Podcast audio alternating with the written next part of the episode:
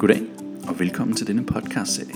Mit navn er Philip, og til daglig læser jeg medicin på 5. år ved Københavns Universitet. I denne podcastserie der vil jeg gå i dybden med forskellige emner relateret til pensum på medicinstudiet. I dagens episode der skal vi tale omkring demens, som over 80.000 danskere lider af. Jeg vil komme til at tale lidt omkring forekomsten, de vigtigste årsager til demens, de diagnostiske kriterier, udredningen samt behandling af sygdommen. Hvis du kunne tænke dig at have noter med til at følge med i, mens du lytter til dagens episode, så kan de findes ved at følge linket i beskrivelsen. Tak fordi du lytter med, og lad os nu komme i gang med dagens episode.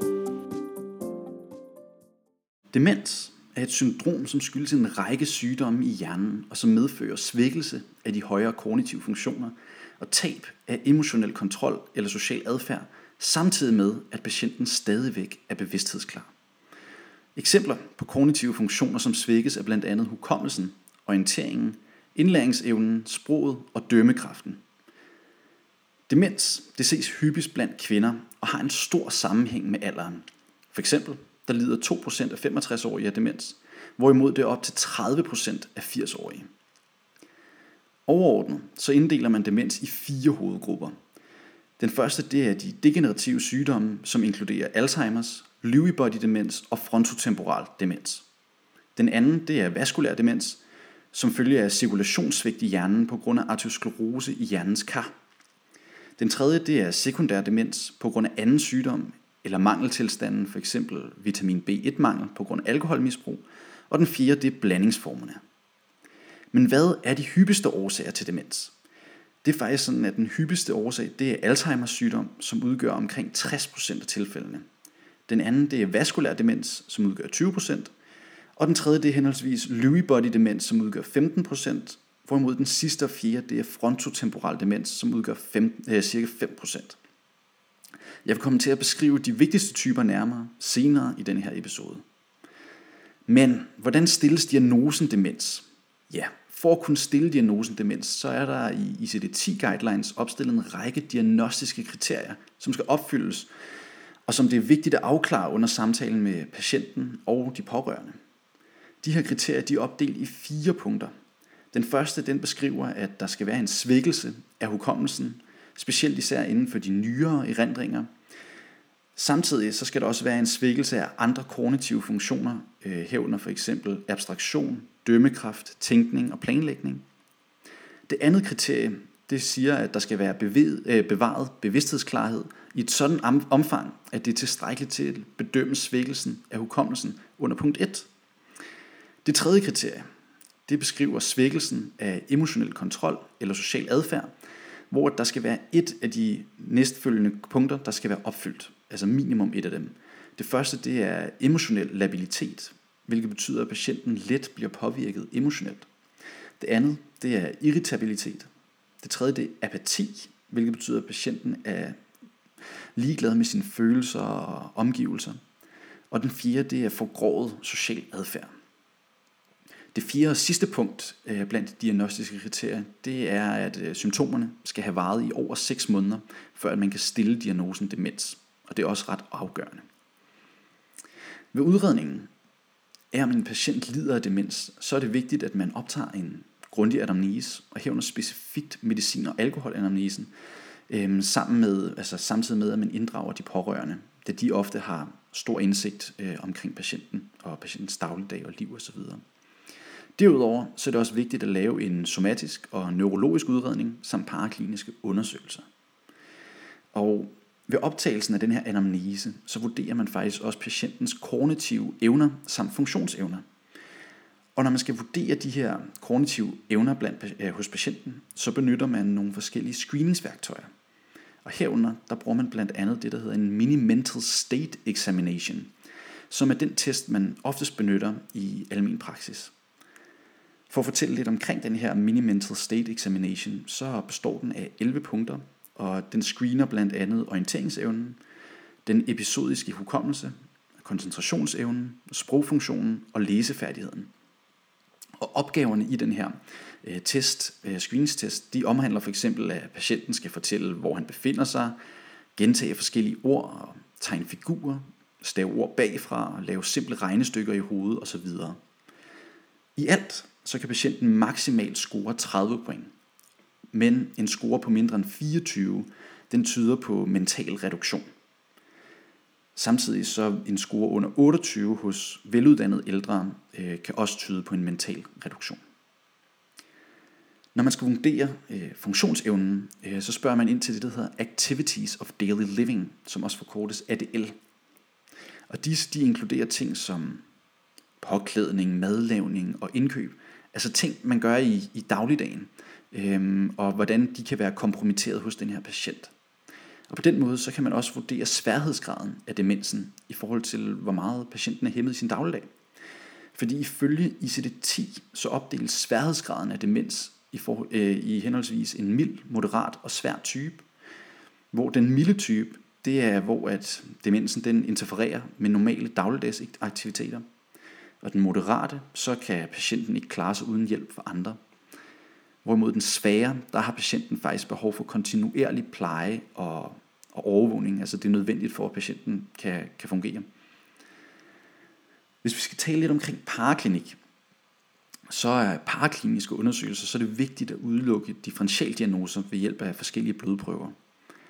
Samtidig så skal der også foretages en CT eller en MR-scanning for at påvise eventuelle strukturelle forandringer, som f.eks. tumorer, subdurale hematomer eller hydrocephalus. Derudover så undersøger man også spinalvæsken, og det gør man ved mistanke om blandt andet neuroborreliose eller neurosyfilis. Og øhm, abnorme spinalvæskemarkører kan også understøtte mistanken omkring Alzheimer. Det kan være for eksempel ved abnorme niveauer af det, der hedder beta-amyloid og tau, hvilket kommer lidt nærmere ind omkring, når jeg beskriver Alzheimer øh, senere i den her episode. Jeg nævnte før, at det er vigtigt at udelukke differentialdiagnoser til demens i forhold til blodprøver. Men hvad er det egentlig for nogle differentialdiagnoser? En god måde at memorere de vigtigste differentialdiagnoser til demens, det er ved hjælp af huskeringen, der hedder de 5 D'er, hvor at, øh, de står for henholdsvis depression, delir, druk, herunder alkoholmisbrug, drugs, som kan være medicamentelt øh, udløste demenssymptomer, og så defekte sanser, som øh, for eksempel kan være nedsat syn og hørelse. Så for lige at få dem en til, så er det depression, delir, druk, drugs og defekte sanser. Det er altså de fem D'er, som er vigtige differentialdiagnoser til øh, demens. Men hvordan behandler man så demens? Jo, det overordnede mål med behandlingen, det er at skabe de bedst, den bedst mulige livskvalitet for patienten og de pårørende.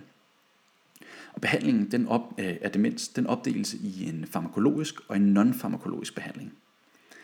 Hvis vi starter med den non-farmakologiske, så, så består den af tilbud øh, i forhold til hjemmehjælp og fysioterapi og indretning af hjemmet for at for eksempel undgå fald og skabe mere overskuelighed for patienten i dagligdagen. Den farmakologiske behandling derimod, den varierer meget i forhold til hvilken type af demens patienten lider af. For eksempel så patienter med mild til moderat demens af Alzheimer-typen, de kan behandles med acetylkolin esterasehæmmeren donepezil. Effekten af donepezil den er dog varierende, men øh, måden hvorpå den fungerer, det er, at den kan stabilisere udviklingen af de her øh, demenssymptomer fra nogle, alt fra nogle måneder til, til år. Det er dog vigtigt at nævne, at indtil nu så findes der ikke nogen kurerende behandling af demens men kun symptomlindrende behandling. Nå, nu vil jeg gå lidt mere i dybden i forhold til de øh, forskellige typer demens, øh, de vigtigste af dem.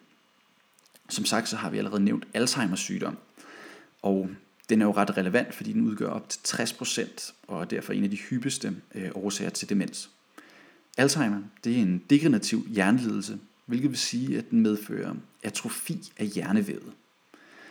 Ved Alzheimers så skiller man mellem henholdsvis en tidlig og en sen form.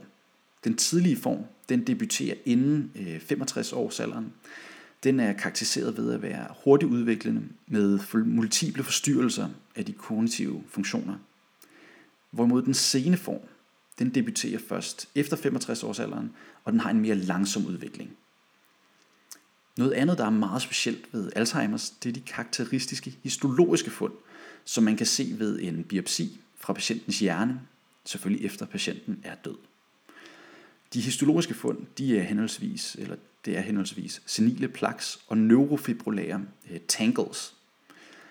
Senile plaques, hvad er det? Jamen det er en ophobning af det, der hedder beta-amyloid, som dannes på grund af et abnormt spaltningsprodukt fra amyloid precursor proteinet, som er et transmembranprotein i neuronerne.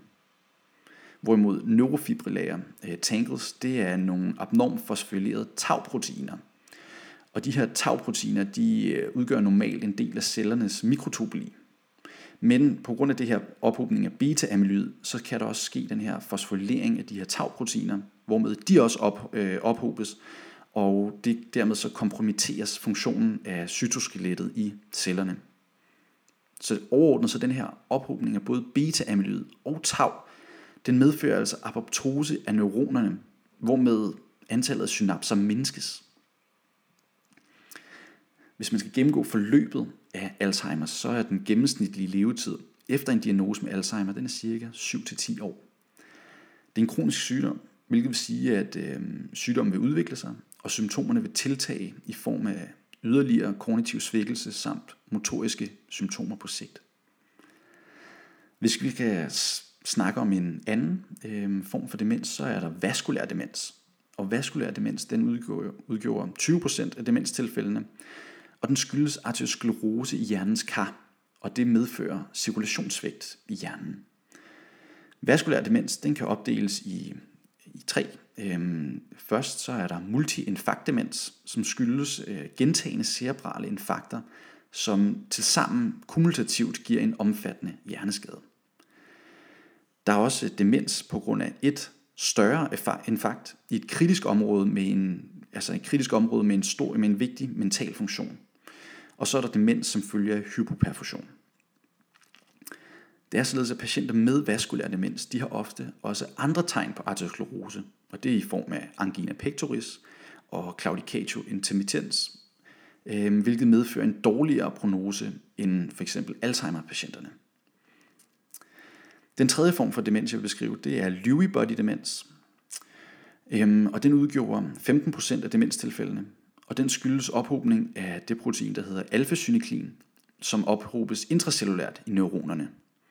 Og den her ophobning, den sker i ofte i substantia nigra, hvilket medfører, at de her Lewy body, eller den her Lewy body demens ofte er ledsaget af de samme motoriske symptomer, som ved for eksempel Parkinsons sygdom. De her Lewy bodies, de kan dog også ophobes i cortex, og her der er det specifikt i den frontotemporale del, hvilket er associeret til et kognitivt svigt. Det er dog ret svært at stille diagnosen Lewy body demens på grund af det store overlap mellem både Alzheimers og Parkinsons, og derfor så er det ofte først ved biopsi efter døden, øh, at den endelige diagnose kan stilles. Det var sådan set alt for den her episode. I forhold til udarbejdelsen af episoden, der har jeg benyttet mig af Fadels psykologi, psykologibog, den 6. udgave. Så har jeg benyttet mig af lægehåndbogen, og til slut så brugte jeg også psykiatrisk notesamling af Nils Ockels. Tak for den her gang. Vi ses i den næste episode.